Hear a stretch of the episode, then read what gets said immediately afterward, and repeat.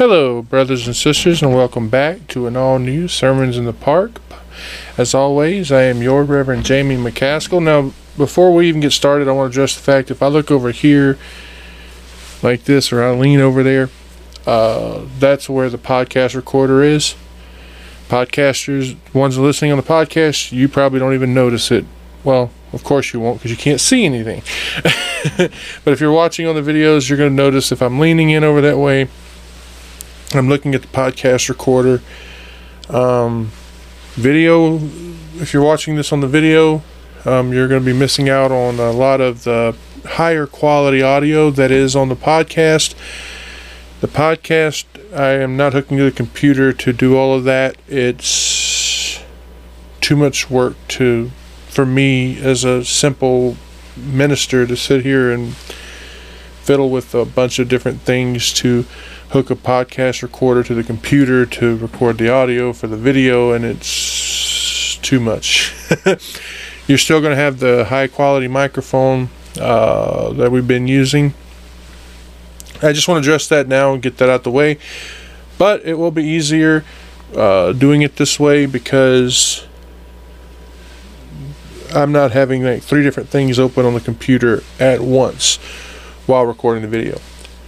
And I wanted to make sure today that you guys actually had a video video and not a audio over the top of a picture video. So, hi. you guys haven't seen my face in 2 weeks. Something like that, right? Um so here we are um let's uh, hop right on into this. Um, uh, but before we get started, we always bow our heads and thank our Heavenly Father for all the great and wonderful gifts that He's given us. So let's do that now. Um, this is something that, guys, you hear me say it while I'm praying here each time, but you should. When you wake up in the morning, you should thank God. When you go to bed at night, you should thank God. When you eat, you should thank God. We, we don't thank Him enough. There's so much that He does for us. We'll be in pain, but you know what? We should thank God that we're not in the worst pain. There are people out there who, who are bleeding from limbs that have been amputated. And I don't mean like medically. I'm talking somebody cut their leg off or a car accident or something. There's so much worse things that we could be going through. We should thank God that we're not going through those things. And you might be thinking, well, how could it get any worse? It can get a lot worse. You should thank God you're not going through those things. So let's bow our heads and thank God for all the wonderful things that He's given us. Heavenly Father, we come to you today like we, we do each week here. And like I just told them, Lord, like we should every day, all day. And just to say thank you. You've done so very much. You've given us so very much. You've given us air to breathe. You've given us food to eat. You've given us pets and children that we love and we care for. You've given us friends and family. You know, we have sons and daughters and mothers and fathers and grandparents. And we thank you for them. We thank you for all the great and wonderful things. We thank you for the blue sky that we see when we walk out our door, the green grass that we feel under our feet, the food that we eat and enjoy, the water that quenches our thirst. Everything that you've done, the, the things we don't even see or notice, we thank you for them now. And we thank you for them in the name of your Son, Jesus, who came so long ago to give us such a closer relationship with you. And we thank you, Father, in his sweet and loving, loving name. Amen. So if you've been following along, whether over on the podcast or here on YouTube or BitChute or Rumble, wherever you're watching or listening, you know that we've been reading the book of Genesis and we've been doing it chapter by chapter, verse by verse. And we've been, you know, just breaking it down, right? We, we take a we, we we might take one word and just break that one word down to what it meant when it was first written. And that's what we do here, right? And, and here we are this week we're up in chapter 19. So if you want to get caught up, I invite you now to pause the video where you are or the podcast episode, go back in the archives and, start at chapter 1, verse 1, and just come right on back here. And we'll, and I'll tell you what, if you pause the video or audio, brothers and sisters, I'm waiting right here with you, okay? So let's, um, let's go ahead and, um, last week, let's talk about last week, right? Last week we were reading as Abraham was pleading with God. He was pleading with him that he would spare the city, the city of Sodom and Gomorrah, for the sake of 10 righteous people. And just like we discussed, this was probably him counting Lot's family, right? Because he he's he's thinking of Lot's family. Because he of course he would assume that the city was safe with these 10 people. And this week we're going to pick up with those two angels arriving there at Sodom. So let's go ahead and read. We're going to read uh, Genesis chapter 19, verses 1 to 38. We're going to read that whole chapter. But of course, we're going to. Uh, I just want to give you a heads up now, and let you know that this will this sermon today will be a two-parter. We'll finish it next week. But let's go ahead and read Genesis chapter 19, verse 1 to 38. And there came two angels to Sodom at even, and Lot sat in the gate of Sodom. And Lot, seeing them, rose up to meet them. And he bowed himself with his face towards the ground, and he said, Behold now, my lords, turn in, I pray you, into your servant's house, and tarry all night, and wash your feet, and ye shall rise up early and go on your ways. And they said, Nay, but we will abide in the streets all night. And he pressed upon them greatly. And they turned in unto him, and entered into his house, and he made them a feast, and did bake unleavened bread, and they did eat. The evil men, um, but before they lay down, the men of the city, even the men of Sodom, compassed the house round both old and young, all the men, all the people from every quarter. And they called unto Lot and said unto him, Where are the men which came in to thee this night? Bring them out unto us that we may know them. And Lot went out at the door unto them, and shut the door after him, and said, I pray you, brethren, do not so wickedly.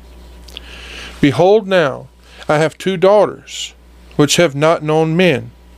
Let me, I pray you, bring them out unto you, and do ye unto, do ye to them as is good in your eyes. Only unto these men do nothing. For therefore came thy, they under the shadow of my roof, and they said, Stand back.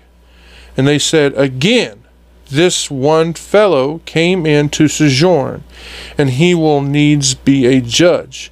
Now will we deal worse with thee than with them. And they pressed sore upon the man, even Lot, and came near to break the door. But the men put forth their hand and pulled Lot into the house to them and shut the door. And they smote the men that were at the door of the house with blindness, both small and great, so that they wearied themselves to find the door. And the men said unto Lot, Hast thou here any besides, son in law, and thy sons, and thy daughters, and whatsoever thou hast in the city? Bring them out of this place. For we will destroy this place, because the cry of them is waxen great before the face of the Lord, and the Lord hath sent us to destroy it. And Lot went out and spake unto his sons in law, which married his daughters, and said, Up, get you out of this place, for the Lord will destroy this city. But he seemed as one that mocked unto the, his sons in law. And when the morning arose, then the angels hastened Lot, saying, Arise, take thy wife and thy two daughters, which are here, lest thou be consumed in the iniquity of the city. And while he lingered, the men laid hold upon his hand, and upon the hand of his wife, and upon the hand of his two daughters, the Lord being merciful unto him, and they brought him forth, and set him without the city. And it came to pass, when they had brought them forth abroad, that he said, Escape for thy life. Look not behind you behind thee, Neither stay thou in all the plain, escape the mountain, lest thou be consumed. And Lot said unto them, O not so, my lord. Behold now, thy servant hath found grace in thy sight, and thou hast magnified thy mercy, which thou hast showed unto me in saving my life, and I cannot escape to the mountain, lest some evil take me and I die. Behold now, this city is near to flee unto, and it is a little one. O let me escape thither. Is it not the little one? And my soul shall live. And he said unto him, See, I have accepted these concerning I have I have accepted thee concerning these things also, that I will not overthrow this city for that which thou hast spoken. Haste thee, escape thither, for I cannot do anything till thou be come there, thither. Therefore the name of the city is called Zoar. The sun was risen up, the earth when Lot entered into Zoar. The Lord rained upon Sodom and upon Gomorrah brimstone and fire from the Lord out of heaven. And he overthrew those cities and all the plain and all the inhabitants of the cities that and that which grew upon the ground. But his wife looked back from behind him, and she became a pillar of salt. And Abraham got up early in the morning to the place where he stood before the Lord, and he looked toward Sodom and Gomorrah, and toward all the land of the plain, and beheld, and lo, the smoke of the country went up as the smoke of a furnace. And it came to pass, when God destroyed the cities of the plain, that God remembered Abraham, and sent Lot out of the midst of the overthrow, when he overthrew the cities in the which Lot dwelt. And Lot went up out of Zoar and dwelt in the mountain, and his two daughters with him, for he feared to dwell in Zoar. And he dwelt in a cave, he and his two daughters. And the firstborn said unto the younger, Our father is old, and there is not a man in the earth to come in unto us after the manner of all the earth.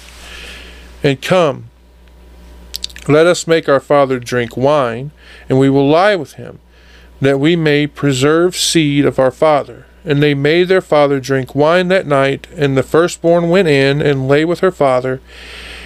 And he perceived not when she lay down, nor when she arose. And it came to pass on the morrow that the firstborn said unto the younger, Behold, I lay yesternight with my father. Let us make him drink wine this night also, and go thou in and lie with him, that we may preserve seed of our father. And they made their father drink wine that night also. And the younger arose and lay with him, and he perceived not when she lay down, nor when she arose. Thus were both the daughters of Lot with child by their father. And the firstborn bare a son, and called his name Moab. The same is the father of the Moabites unto this day. And the younger, she also bare a son, and called his name Ben Ami. The same as the father of the children of Ammon unto this day. Now, what we do here, if you're if you're new here, which uh, I'm pretty sure you probably aren't, but I say this every time, right? We go back, we re we reread the first verse that we read today, and then we break that verse down, right? So let's go back and reread verse one. And there came two angels to Sodom at even, and Lot sat in the gate of Sodom, and Lot, seeing them, arose up uh, to meet them, and he bowed himself with the face towards the ground. So there's these two angels, right? And we read here that they are two angels, the same two angels, right, that visited Abraham with God last week, with the Lord. And like I said, they were called men. Why? Because they had taken on human form right? And we see that it says, Lot sat in the gate. Now, to us, of course, you know, modern people, this seems weird, right? That he would just be sitting there, and it makes us think that uh, he's expecting them. But don't forget, just like I said when we were reviewing Job, this is where prominent people of the city, the city officials, they would meet at the gates of the city, and they would do this so that they could uh, conduct community affairs. All right, and Lot, Lot was a leader in the city.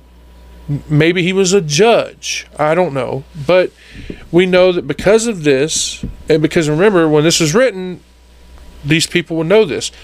The fact that Lot is there tells us that Lot is some kind of a prominent person in the city. So let's reread verse 2 now. And he said, Behold now, my lords, turn in, I pray you, into your servant's house, and tarry all night. Wash your feet, and ye shall rise up early, and go on your way. And they said, Nay, behold, we will abide in the streets all night. Notice that he's inviting them in.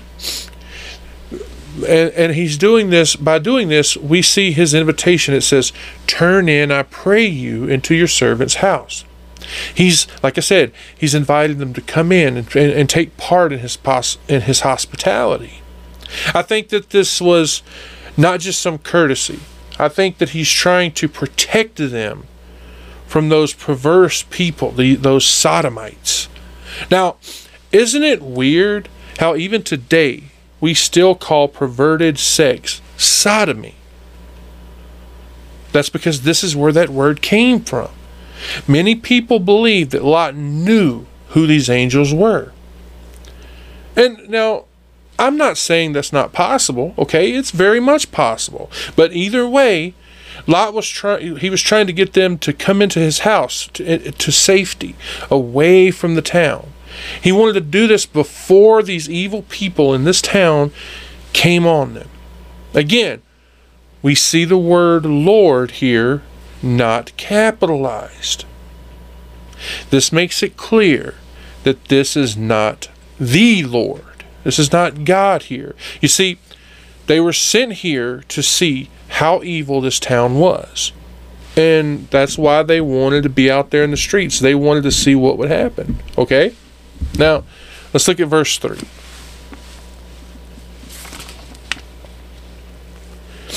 And he pressed upon them greatly, and they turned in unto him and entered into his house, and he made them a feast, and did bake unleavened bread, and they did eat. Do you see what it says? It says that he pressed upon them greatly.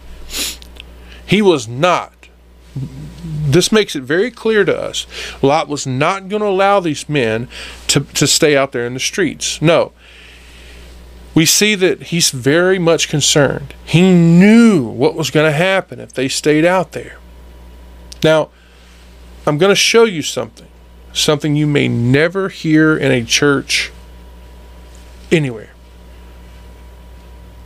Did you hear or did you notice what Lot offers them? He offers them unleavened bread. I believe that him doing this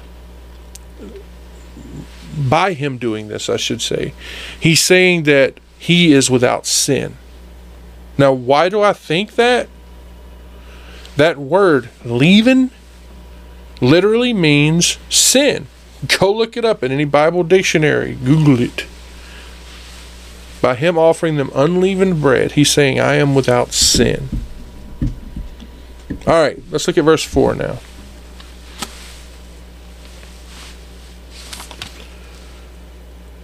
But before they lay down, the men of the city, even the men of Sodom, compassed the house round, both old and young, all the people from every quarter.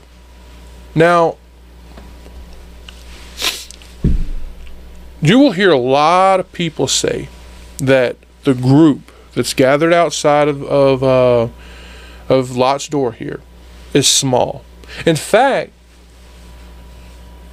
even when you watch movies, it tends to be a small group of people. But no, look at this again. Read that verse again. It says, The men of the city, all the people. The size of this mob that came there to Lot's house, the widespread nature of the perversion of Sodom is emphasized right there it gives us a lot of qualifiers. It says all the people from every quarter. It also adds both old and young. And then, in the course, when you look at the next verse, we see the request. It says, that we may know them.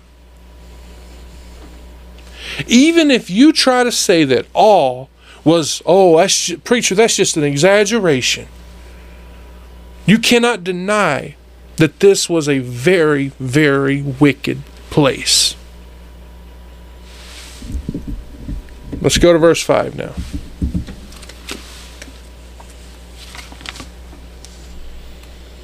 And they called upon Lot and said unto him, Where are the men which came in to thee this night? Bring them out unto us, that we may know them. They ask him to bring out these angels. It says, That we may know them. Now, that word, know, when you look at the all of the other original translations, you look at the Septuagint, you look at uh, the older versions of the Old Testament, which the Septuagint is one of the oldest. When you look at them, that word "know" that you see here is the same "know" that w- that was used back in Genesis chapter four, verse one. Let's look at that one, okay?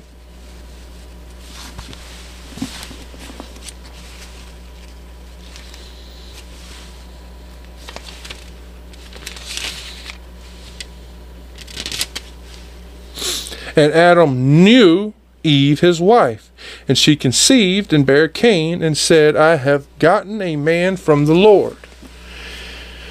This is the carnal form of know. Carnal, which means sexual. So we know for a fact these are men, right? Because why? It said last verse. No, it said men. And these men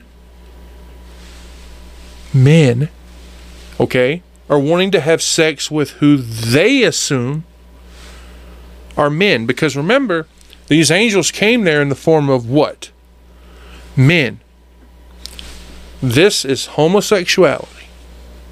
This right here is only a glimpse of the unspeakable possibilities of human depravity.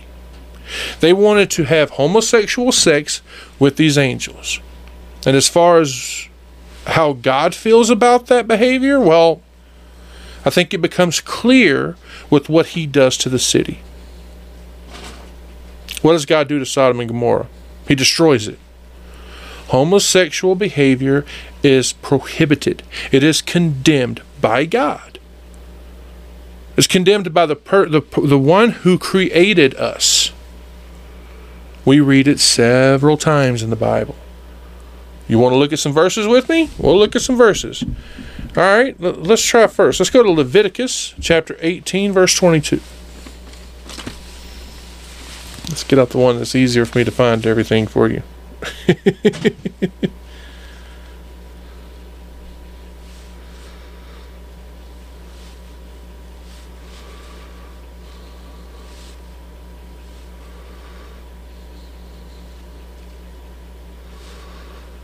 Leviticus. Right?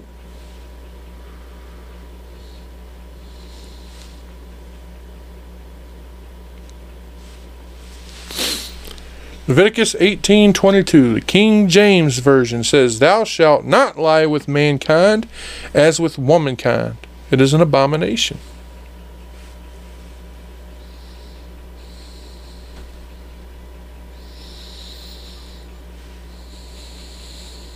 Let's try Leviticus chapter 18, verse 29.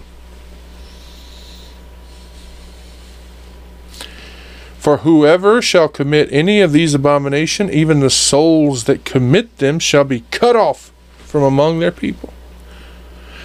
All right, let's go to Leviticus again, chapter 20, verse 13.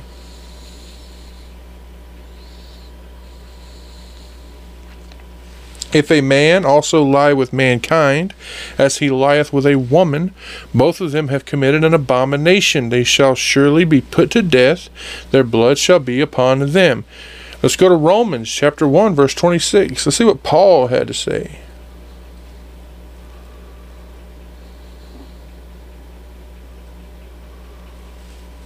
Romans chapter 1, verse 26. For this cause God gave them up unto vile affections, for even their women did change the natural use into that which is against nature. Now that's speaking of of homosexuality. Okay, let's go to First Corinthians chapter. Uh, Paul, which is Paul as well. Let's go to First Corinthians chapter six, verse nine.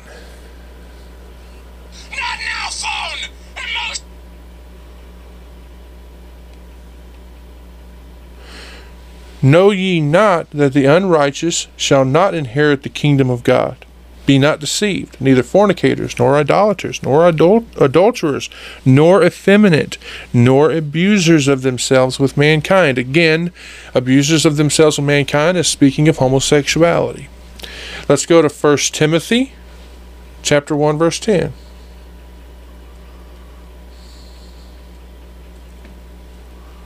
For whoremongers, for them that defile themselves with mankind, for men stealers, for liars, for perjurers, persons, and if there be any other thing that is contrary to sound doctrine. Do you see what I'm showing you here?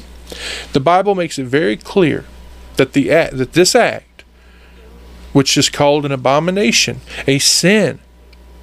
Okay? Later on the law made it one of the uh, it made it a, capital offense. They grouped them together with things like incest and bestiality. Not only that, but the city of Sodom was so evil that the, per, the people who perpetrate participated, I should say, in group sex. Okay, God showed the angels everything that the city, that this city was involved in, all of them, except maybe Lot's immediate family. These men, they didn't give it up freely. And Lot's response shows us the tension of his ethics. You see, him offering to gratify their lusts is actually a contradiction. It's a contradiction of his pleas for them not to act. He called it wickedly. This contradiction makes it clear that the spirit that he lived under here in Sodom, right? Take a look. Let's take a look at something. Let's let's turn to Second Peter chapter two, and we're going to look at verses six and seven.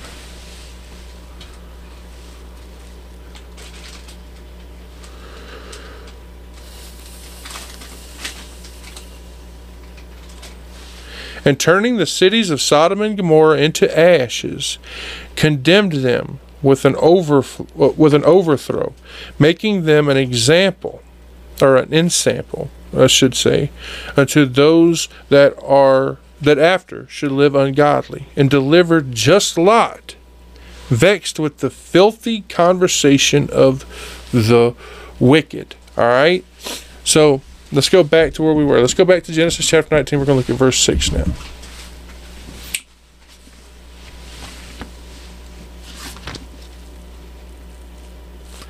And Lot went out of the door unto them and shut the door after him. It says, let's read that. It says, And Lot went out at the door unto them and shut the door after him, right? This would not be the, it's not the actual door like you usually see. This this would be like the door of a passage to his house, like a little tunnel maybe, uh, meaning like a courtyard door. And the reason I say this is because this was a different word. Okay? Unless there was some reason they used one for a proper door and the other one like a hatch, maybe. You see, him shutting the door was probably a precaution. It was a way of keeping these men from rushing in, right? And grabbing a hold of these two angels in a violent way. If he was out there, he, he could tr- at least try to argue with them, right? To, to, to prevail on them. Hey, brothers, we need to stop. You know, stop this madness. Let's look at verse 7 now. and said, I pray you, brethren, do not so wickedly. The violence of these citizens is it's now on display. They, they, they have surrounded Lot's house. They're demanding that these two men be brought out. So Lot must have he must have become familiar with this. He, he must have knew that this type of activity takes place. Why else would he have even offered up his daughters to these men? Sure, sure. You can assume that it was spoken rashly, you know, in the heat of the moment. Maybe he even thought that they, they're not going to accept. They even try to frighten him, don't they? They say, stand back, trying to get him to allow them to, to get their way. What we're reading here seems to justify what we read of these depraved people. Let's look at Genesis chapter 18, verse 20.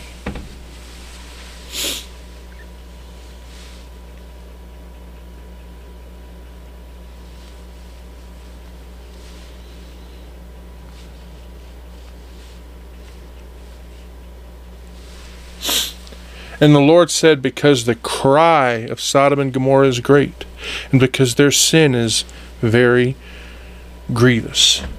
All right, now turn with me to Genesis chapter 23, verse 13.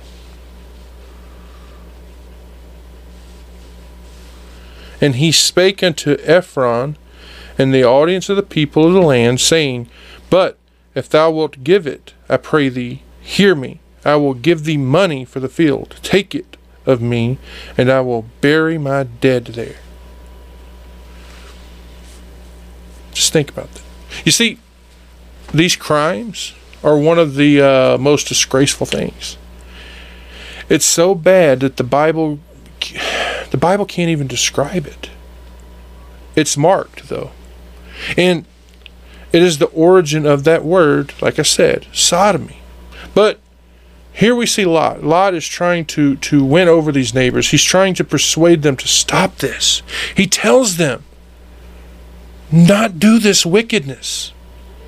He tells them that, that these men are his guests. Don't abuse them. You know, don't break the law, uh, the, you know, the rules of hospitality. Let's go to verse 8 now.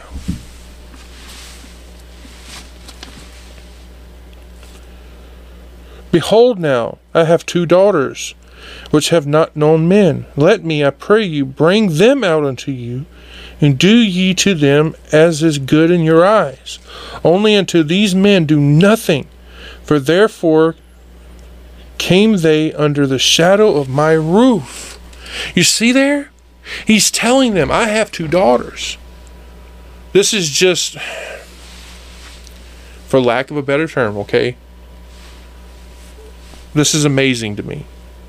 To think that a father would offer his daughters and it makes it more remarkable that this is the offer of not just anyone, this is a believer. And he tells these men, Do ye to them as is good in your eyes. You see, this is taking place, right? While Lot has these men under his care, under under the rules of hospitality. And that is the only way that I can think of this as not bear with me, not so bad. He's offering his daughters to these men because, in his eyes, this action is less wicked. How many times do you hear people all the time talk about the lesser of two evils? Right? And, and that's what Lot's seeing it says. But it's foolish. And it shows that even though Lot was right with God, you know, he, he had made himself content with some sins, which weakened his faith. He had did what? He compromised, right? And, and, what is the rule that I've told you over and over and over again, right here on Sermons in the Park? I've told you do not compromise. Never compromise. Lot was so happy with his life in Sodom that he would rather compromise on these sins instead of leaving Sodom. But we see God being gracious here. He's gracious with Lot. Why? Because he was righteous by faith, like I said. It baffles me why Lot would, would stay here in this very wicked city. He knew how perverted these people were. I think that the Bible showing us Lot offering his daughters to these, face it, perverts, as a way of showing us that sex between opposite sexes, even though, yes, it was bad, I'm not saying it wasn't, that it's not as bad as homosexuality. God does call it an abomination, remember? Anyway, remember that these girls are virgins. And I think that this shows us just how perverse Sodom and Gomorrah was. Lot was calling these men his what? He's calling them his brethren, these evil, these wicked men. And I think that that's a bad thing, right? You see, Lot is either overlooking these these men's sins and, and, and fellowshipping with them, or he's involved. And either way you look at it, that's terrible. The fact that Lot is offering his daughters to these evil and wicked and perverse men, that doesn't speak too highly of him, does it? Now let's let's let's let's move on. Let's move on to verse nine.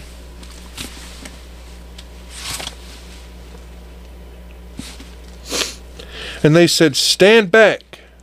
And they said again, This one fellow came in to sojourn and he will needs be a judge.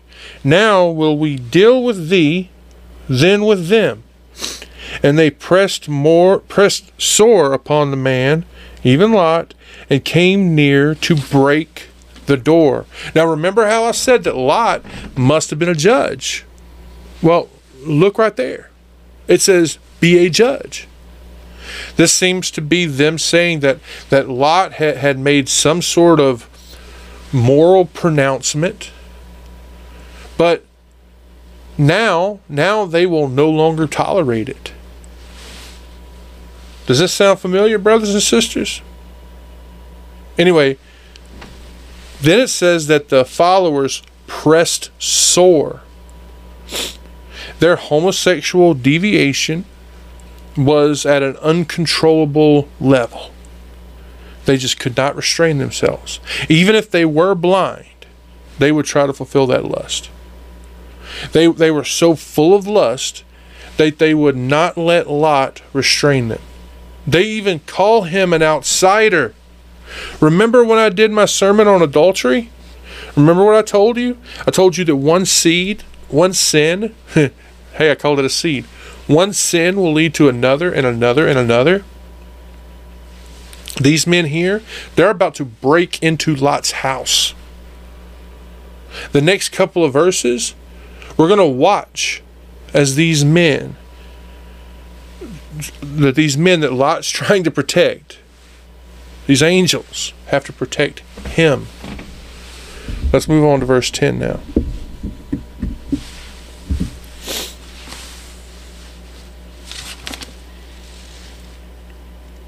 But the men put forth their hand and pulled Lot into the house to them and shut the door. The fact that it says, but the men put forth their hand,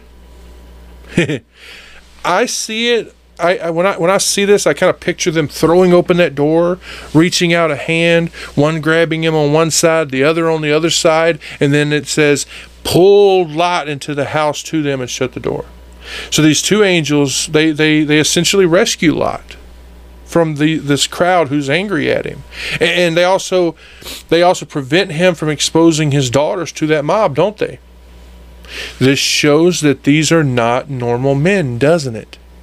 They did this so quickly so suddenly that the men of sodom were not even able to take advantage of it.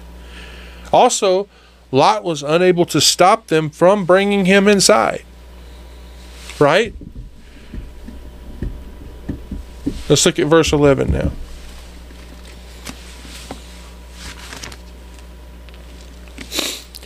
And they smote the men that were at the door of the house with blindness, both small and great, so that they w- wearied themselves to find the door.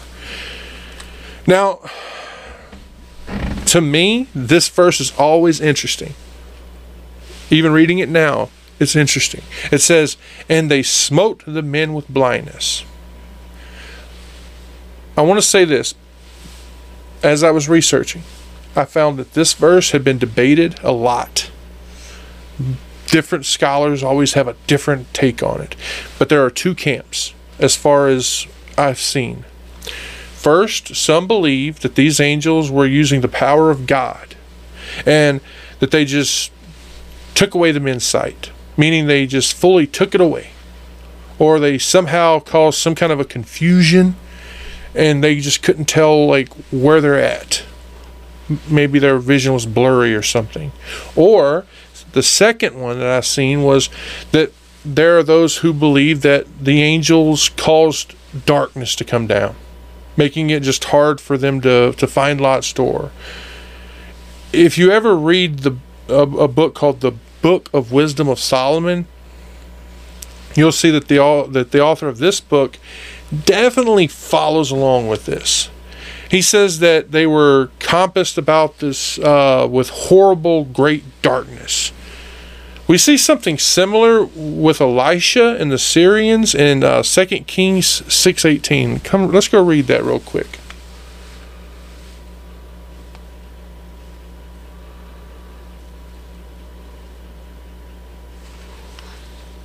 And when they came down to him, Elisha prayed unto the Lord and said, Smite this people, I pray thee, with blindness. And he smote them with blindness, according to the word of Elisha. Now, I'm sure that I do not need to tell you that the men here, are, these angels, and they're pulling Lot back into the house. Just like how uh, punishment has fallen today on people who, who commit this very sin. You know, God punishes these men with blindness. You know, look at the people who commit this sin today. They, they will not turn back. Well, neither did these men. In my opinion, you know, Lot made a mistake. He made the mistake when he stayed there in, in this evil place. You and I, we need to separate ourselves from evil. Amen? All right. Let's move on to verse 12 now.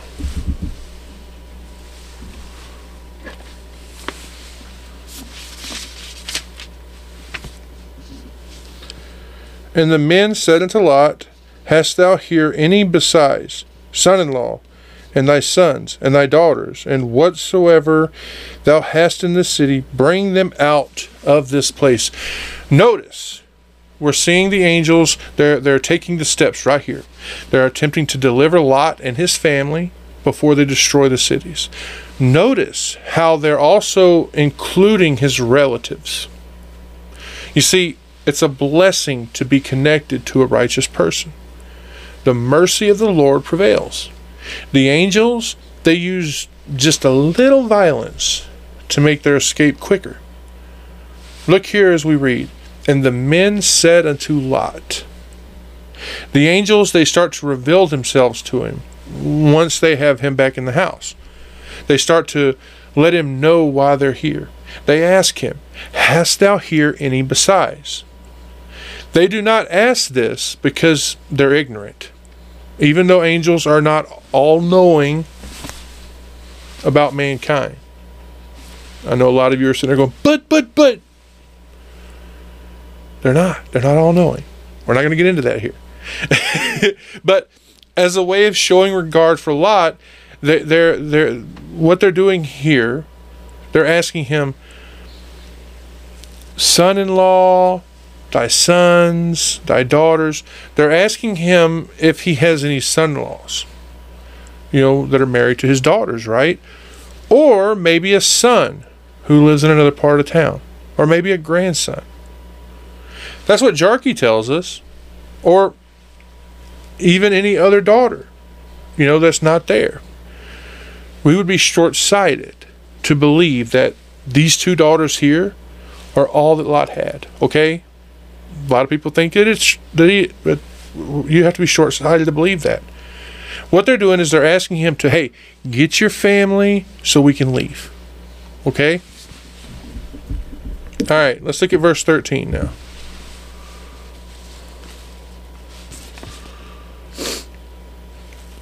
For we will destroy this place, because the city of them is waxen great before the face of the Lord, and the Lord has sent us to destroy it. Look what it says right there. It says, The Lord has sent us to destroy it. Now, now that they have confirmed, yes, this city is very wicked, the only outcome was judgment. But they were going to help Lot's family escape. This right here is going to be a quick and sudden destruction. God would not put up with this. All right? These angels here, they had their orders. And those orders were to call fire down from heaven. Here we see them warning Lot and his family hey, it's time to get out of here. All right? Verse 14.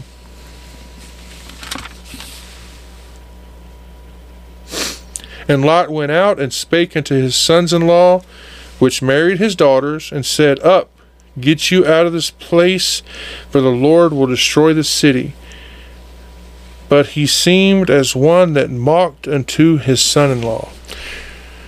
Seemed as one that mocked. That is a very odd saying to us now, isn't it? But what this does is it tells us that they thought he was joking. All right? With this being his sons in law, we know that these men were married to his daughters. But the two that lived with him were unmarried, right? So he must have had other daughters. Unless maybe it means that these are his what his daughter's fiancés. But that's not what it says though, is it? Anyway, this makes it seem like his testimony had degenerated and the to the point that his family members just didn't take him serious. If you ever sit and talk with me about sin, you're going to hear me speak of someone having a reprobate mind. Right here in this story of Sodom, we see an example of that, of a reprobate mind with the sons of the sons-in-law of Lot. They are so caught up in their pleasures. And let's say that they are the two daughters' husbands, the ones that we read about, the, the virgins. If that's true, then we know that the daughters are, are virgins. So if these are those those daughters' husbands, that means they haven't had sex with them. These men did not know God why would they be, why would they believe this warning? This could also tell us that when the men of the city were, were struck blind, that it was not only physical but a spiritual blindness as well. All right, let's let's move on. Verse 15.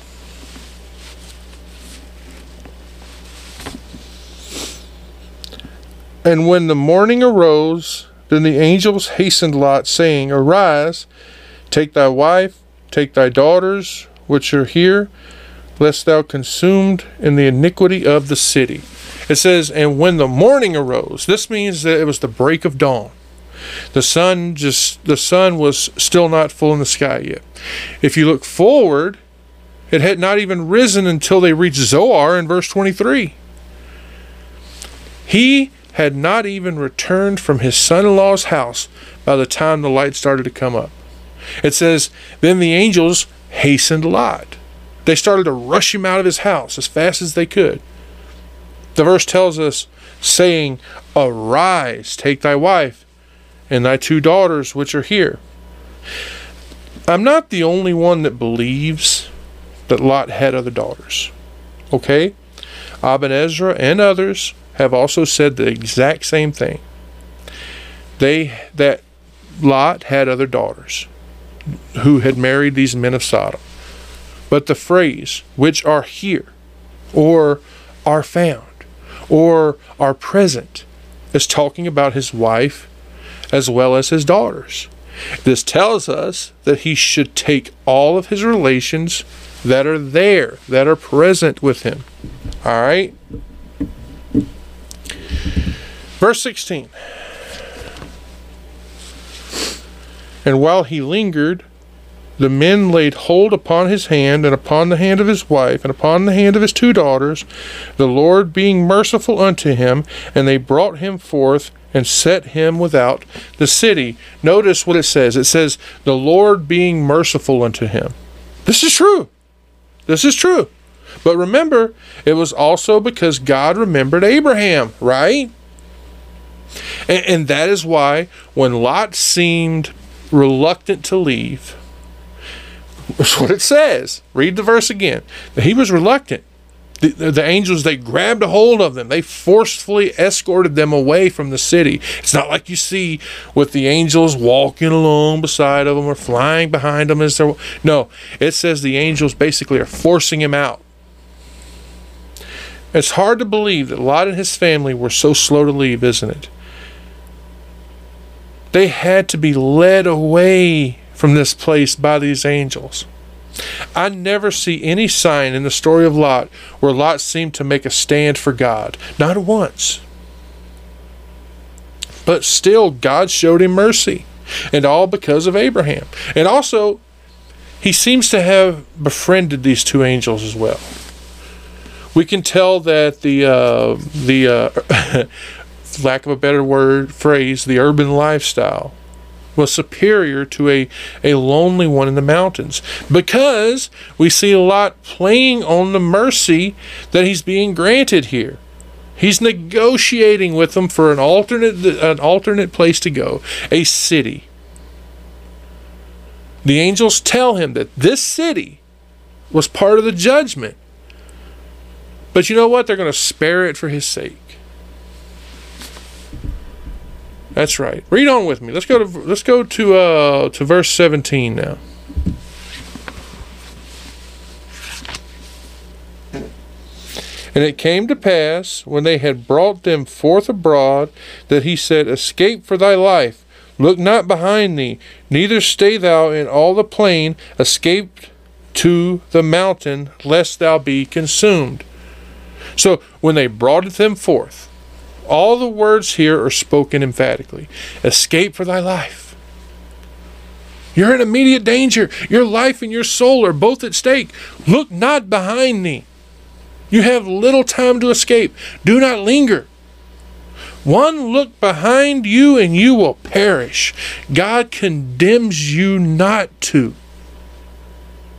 They say, Neither stay thou in all the plain. Remember, God was destroying this place.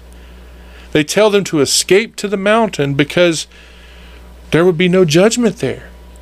It was there that God wanted them to find refuge. The verse says, Lest thou be consumed. What happened was an ordin- was not an ordinary judgment. Fire from heaven burned the cities and the plain and every one that remained there, both the beginning and the end of this, are all addressed to his what? His personal feelings.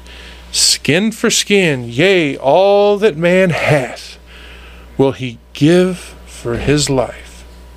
And self preservation, right? This is the first law of nature. And and compared to that, every other consideration is minor and unimportant. You see, Lot and his family, they had to leave everything behind their home, their stuff. But they should be thankful. They still had their lives. What was we just talking about at the beginning when I was before prayer? They still had their life. The destruction of Sodom was so bad, it was so widespread, the only safe place to go was to the mountains. And remember, they were warned to what?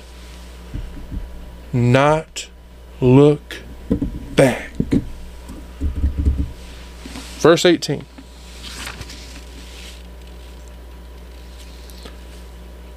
And Lot said unto them, Oh, not so, my lord. Lot said, Oh, not so, my lord. He tells them that he cannot escape into the mountains.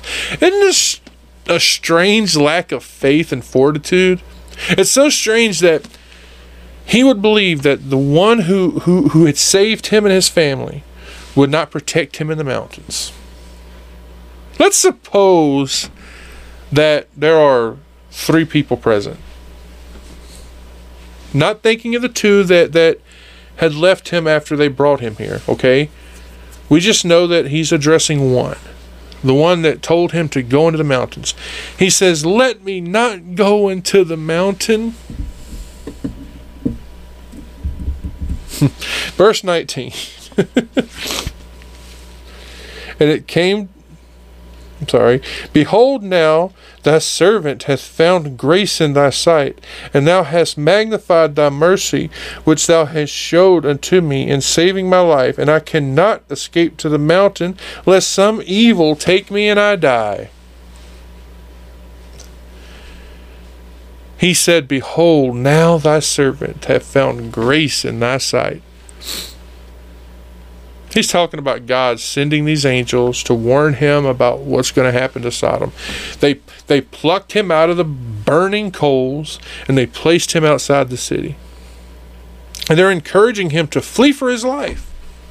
The verse says, "And thou hast magnified thy mercy, which thou hast showed unto me in saving my life." He's admitting, right, that it was the mercy of this person and, and, and he knew it. And he acknowledges that it was the divine one who, who saved his life. It was exceedingly great that he would spare him and his family when so many were going to perish. That he would have perished with the rest if he had not had the notice. The verse says it. It says, and cannot This should say, but now I cannot. Because he's talking about his escape to the mountains, right? He's saying that it's too far for him to escape to. He's talking about his own strength. He's saying that it would that, his own strength would not hold out, that he would fatigue. He hadn't slept the night before. But think about it. This is God helping him escape. This is more of a, a, a mental fatigue than a bodily one. He does still go to the mountains, okay? Let's let's let's look at that. He does still go to the mountains. He says here, "Lest some evil take me and I die." I think that he's more talking about Sodom here and the other cities, you know, the plain. He begins to, to distrust in God's power to uh, strengthen him so that he can get to his there, to the mountain.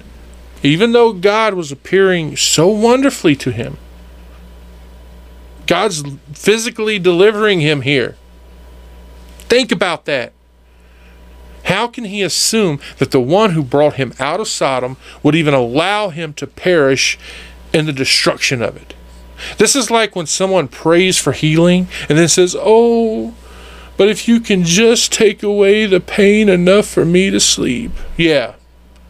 Because it might dim the lights of heaven if you're fully healed, right? God will heal you completely. He will take you all the way. Amen. All right, let's go to verse 20 now.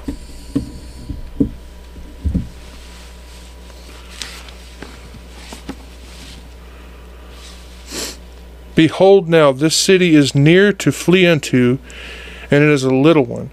Oh, let me escape thither. Is it not a little one? And my soul shall live. The mountain that he was being told to flee to was preserved because of its elevation from the flood of rain, right? Sulfur. And the fire that, that descended on, on the low ground that the cities were built on. And we're reading that Lot, he's begging to flee to some small town. He's he's shrinking away at the thought of fleeing into the mountains. And, and yes, his request is granted. This is Lot praying to God. Uh, now, again, how can Lot question God like this? He realizes that God's merciful, but still he wants to to alter God's plan for him. Lot did not want to live in the country. He would have to work with his hands if he did. right here, brothers and sisters, is a true city boy in the Bible. anyway, let's read on and see what, how the Lord answers this prayer. Verse 21.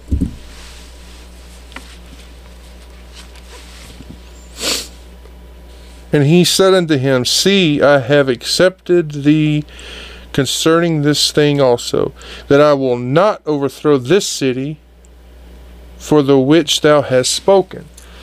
So I will not overthrow this city. Not only does God spare Sodom until Lot is safe, but he spares this city, Bela, because of Lot's prayer. This is the strongest illustration in the Old Testament of eternal security of backslidden believers.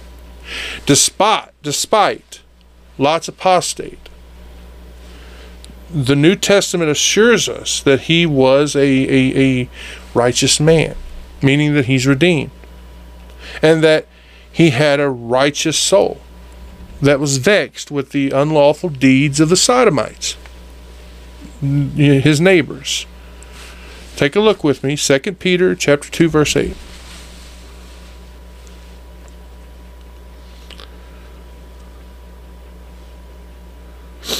For that righteous man dwelling among them is in seeing and hearing vexed his righteous soul from day to day with their unlawful deeds. There is no doubt, okay, that Lot will will be among the ones who shall suffer loss, even though he himself was saved uh, by fire. Look at 1 Corinthians 3:15.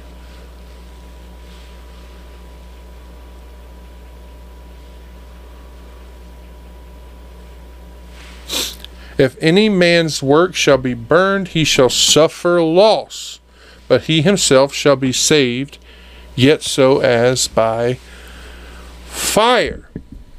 All right, verse 22 now.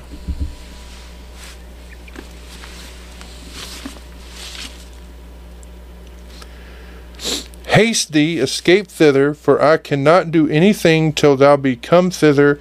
Therefore the name of the city was called Zoar. So he tells him, Haste thee, escape thither. So after he grants his request, he hastens him, right? He, he, he's more urgent for him to go. Don't delay for any reason. Don't make any excuses. He says, I cannot do anything till thou be come thither.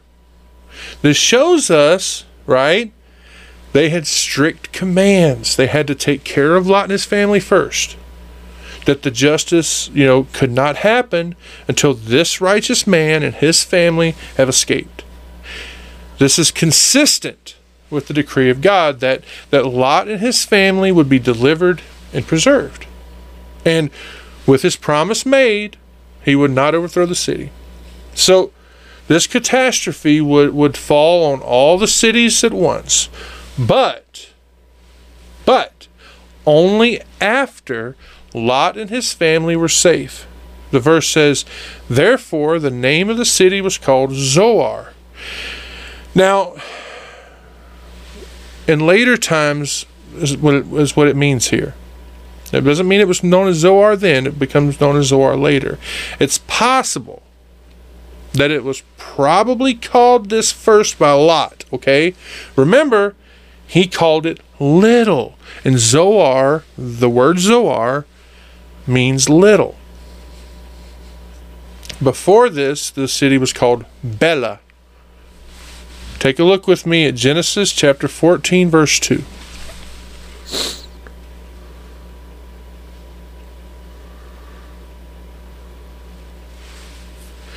That these made war with Bera, king of Sodom, and with Birsha, king of Gomorrah, Shinab, king of Admah, and Shim king of Zeboim, and the king of Bela, which is Zoar.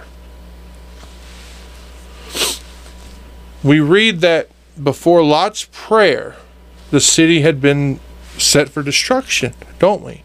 But the Lord, He spares it so that Lot can stay there. Like I said, the name Zoar literally means little. The angels they, they rush Lot. They're telling him to hurry up, hurry up, so we can do we can do this. They're rushing him, aren't they? All right, verse twenty three. The sun was risen upon the earth when Lot entered Zoar. And the sun was risen upon the earth when Lot entered Zoar.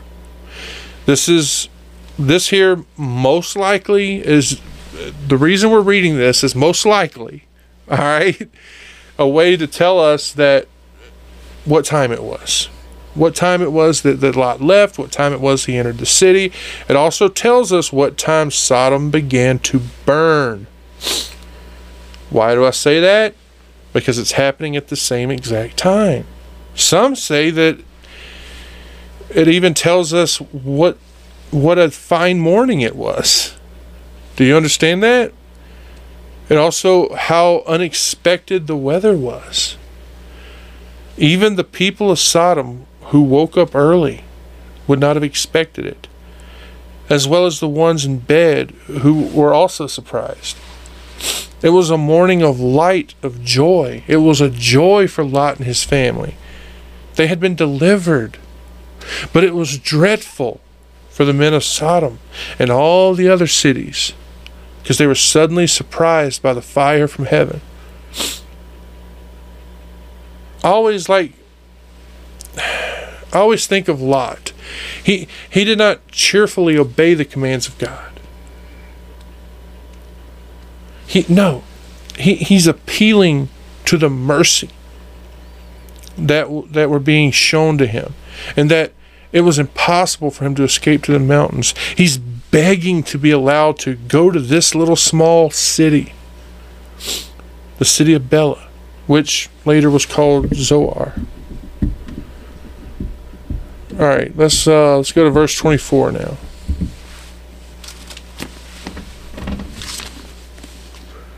Then the Lord rained upon Sodom and Gomorrah brimstone and the fire from the Lord out of heaven. Did you catch what it says there? We see the Lord in, in two places at once. He's in the sky where the storm comes from, and he's on the earth that it falls on. He's the, he's in both places at the same time. It says brimstone and fire from the Lord of heaven. So remember, we just read how it had just become morning, right? And that it was judgment. That, I mean, that that is when judgment fell. Many people have tried to use the natural, the scientific explanation for these sulfur deposits, saying that the Lord used these deposits to destroy the area. But that falters, doesn't it? It falters on how emphatic the Bible is that this was a miraculous judgment. It calls it brimstone. And that that could mean many, many, many, many different inflammable substances. Maybe a volcanic eruption taking place during an earthquake and an electrical storm, you know, overthrew. As verse 25 says. There are many who believe that this area is actually underneath the southern end of the Dead Sea. You, you, you, may be one of those. You know, I, I was for a long time. Just imagine burning gas, sulfur, magma, all blew into the air and buried the region. There are also some some people who believe that this was uh, a meteor shower, that it that it burned up the area. Who knows? Who knows? Maybe all of these things happened at once. I mean, we're talking about the hand of God here. And God can do anything He wants. If God wanted fire to appear in front of my door right now, there's nothing that I could do about it. There's nothing over there that could burn, but poof, God says fire, and there's fire. That's on God. He can do what He wants, and He can do it when He wants. So, yes, it could have been a volcanic eruption. Yes, it could have been a meteor shower. Yes, it could have been a, uh, uh, uh, an earthquake. It could have been many, many, many things. The Bible doesn't tell us, does it? It just says that brimstone rained from heaven. So I say, brimstone rained from heaven. But the Bible doesn't give us any other explanation for it. And how many times do I say it? If the Bible doesn't tell us what it is, it's not important. All right. Let's move on. Verse 25 now.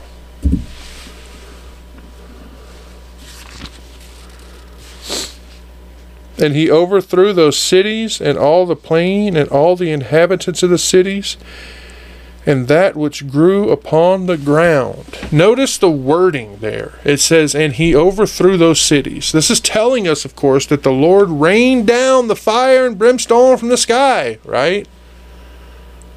What we could compare to this to today would be an atomic blast. It was judgment from the Lord.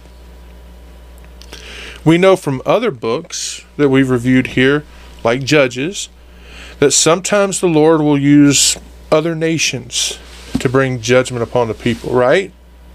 But here in this case, he does it himself. He had already explained that it, it, it would it would not be just the city that was destroyed, but it would be everything, all the people, all the trees, all the living creatures. Verse 26.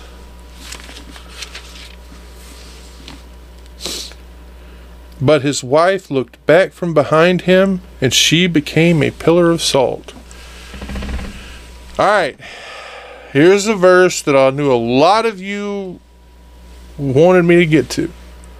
His wife looked back. This is Lot's wife, right? We see that she she's paying the price. Because remember, the angel told them, he warned them, do not look back. But what does she do? She looks back. In doing this, she encases herself in salt. She's not only not only is she encased in it, but she became an example of disobedience. We see that we will see a same attitude during judgment day. I kid you not. A lot of people will act the same way. Luke chapter 17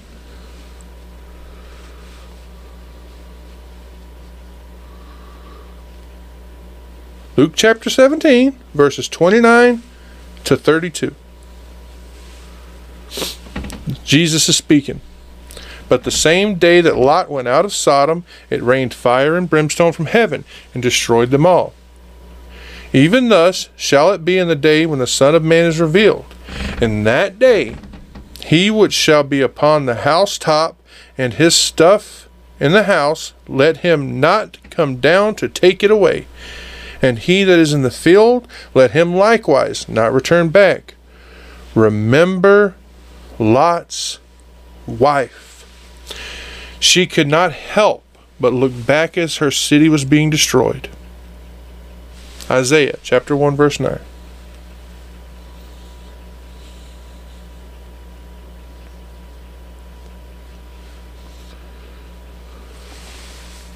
Except the Lord of hosts had left unto us a very small remnant. We should have been as Sodom, and we should have been like unto Gomorrah. All right, how about Romans chapter 9, verse 29? Let's go look at that one.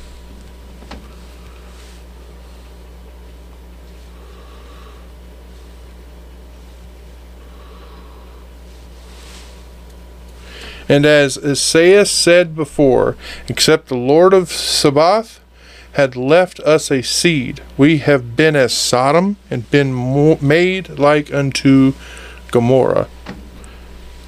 Second Peter chapter 2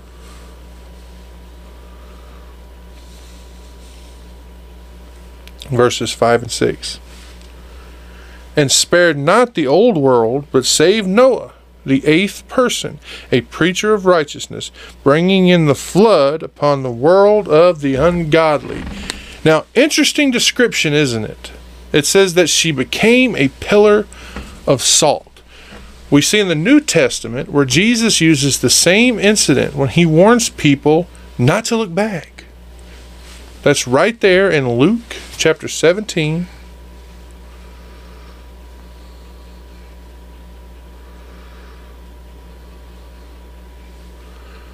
Verses 21 to 33.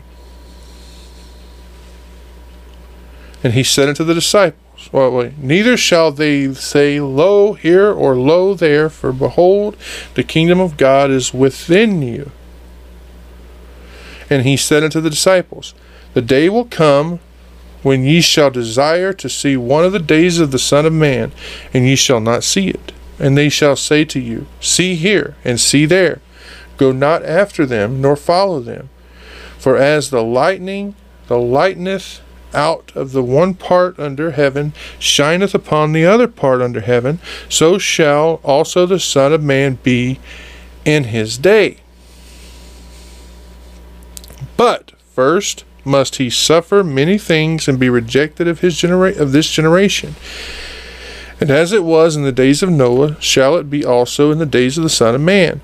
They did eat, they drank, they married wives, they ha- they were given in marriage until the day that Noah entered into the ark, and the flood came and destroyed them all. Likewise, also as it was in the days of Lot, they did eat, they drank, they bought, they sold, they planted, they builded. But the same day that Lot went out of Sodom, it rained fire and brimstone from heaven and destroyed them all. Even thus shall it be in the day when the Son of Man is revealed. In that day, he which shall be upon the housetop and his stuff in the house, let him not come down to take it away. And he that is in the field, let him likewise not return back. Remember Lot's wife. Whosoever shall seek to save his life shall lose it, and whosoever shall lose his life shall preserve it. I think that it was more than her just looking over her shoulder. Like like we see in, in, in most accounts of this, I believe that she kept she kept lingering behind. She wanted to look back. She missed, you know, she missed all of her, her things, all of her possessions, knowing that they were being buried by the explosions and the destruction.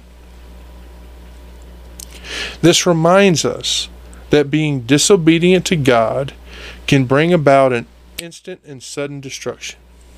Just like what we see happen to Lot's wife here. The Bible tells us that when we put our hand to the plow, don't look back. Don't look back. There's nothing back there for you. All right. Verse 27.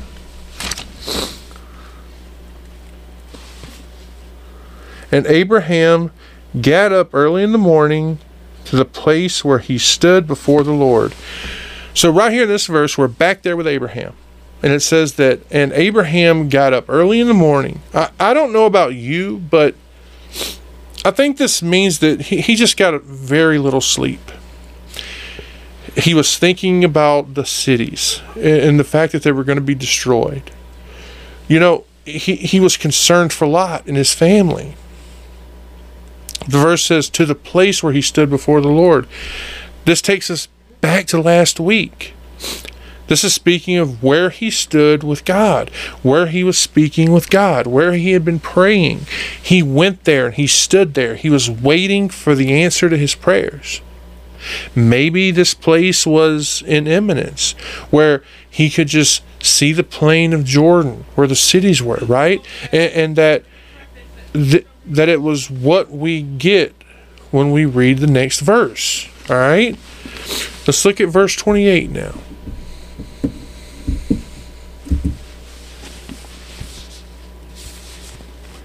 And he looked towards Sodom and Gomorrah, and towards the land of the plain, and behold, and lo, the smoke of the country went up as the smoke of the furnace. Did you get that? It says, and he looked, sorry, and he looked towards Sodom and Gomorrah, towards all the land of the plain. He was looking off, looking off in that direction, right? Trying to uh, to see what was going on in those cities. I believe that even though we don't read it, that the Lord had given him a hint that the destruction of those cities would be in the morning. So so he rose up. He got up early and he got to where he needed to be so he could see it. And if this place was in, in eminence, meaning it was up there high, he could see any sign of it, right? Then it says, and beheld, and lo, the smoke of the country went up as the smoke of a furnace. So, after the fire had fallen from heaven and the cities were, were burned, the smoke would, would have floated up, just like the smoke of the mythical Babylon will do when it falls in Revelations 19 3.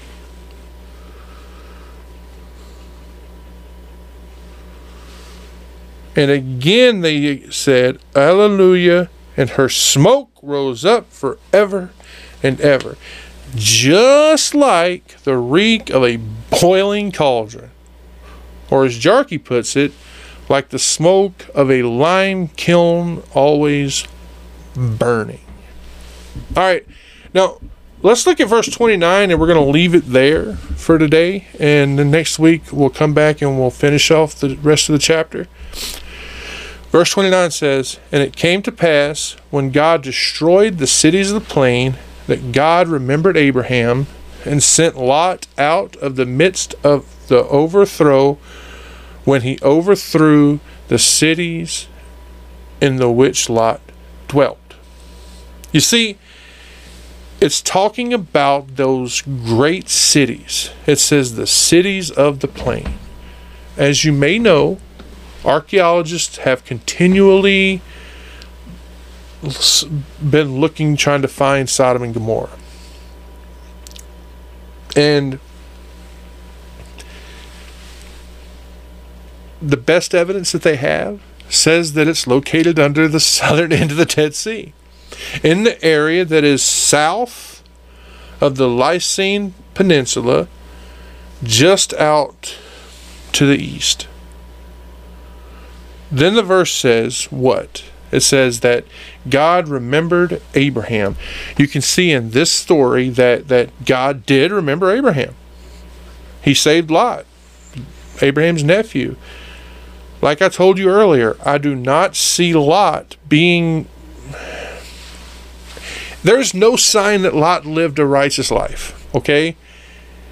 But he was saved. Like you you are, like I am and he's saved by grace.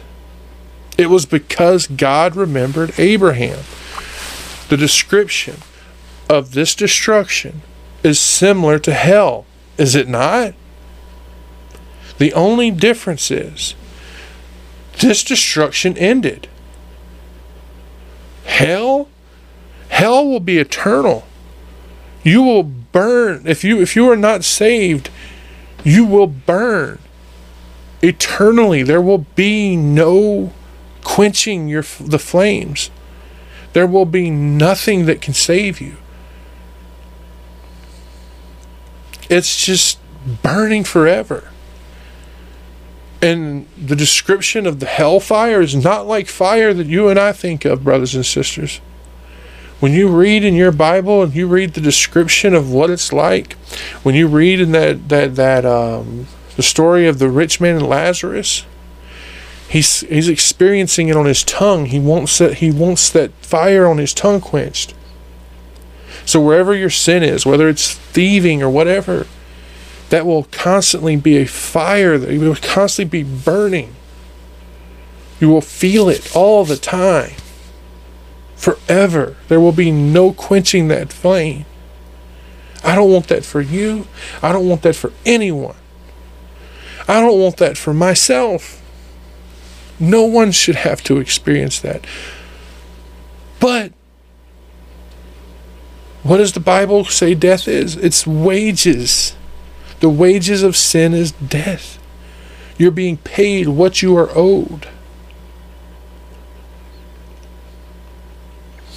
Anyway, thank you for joining me here. Um, I know this one was this one went a, went a bit longer than I thought it would. it's been an hour and a half, right? Um, but I want to thank you all for joining me here. Um, I pray the Lord continues to bless and keep each and every one of you. I pray that this finds you in health, this finds you in joy, this finds you in peace. I pray that the Lord keeps you and blesses you, and that and, and that His His His glory shines upon you. I love each and every one of you.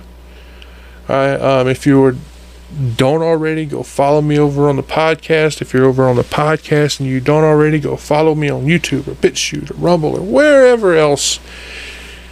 Come message me on Facebook. Just say hi. Go on Twitter, message me. Hi. I will answer you. Um, I love each and every one of you, and I pray the Lord continues to bless and keep you, as I said.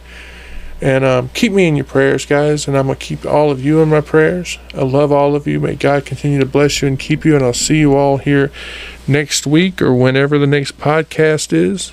God bless you.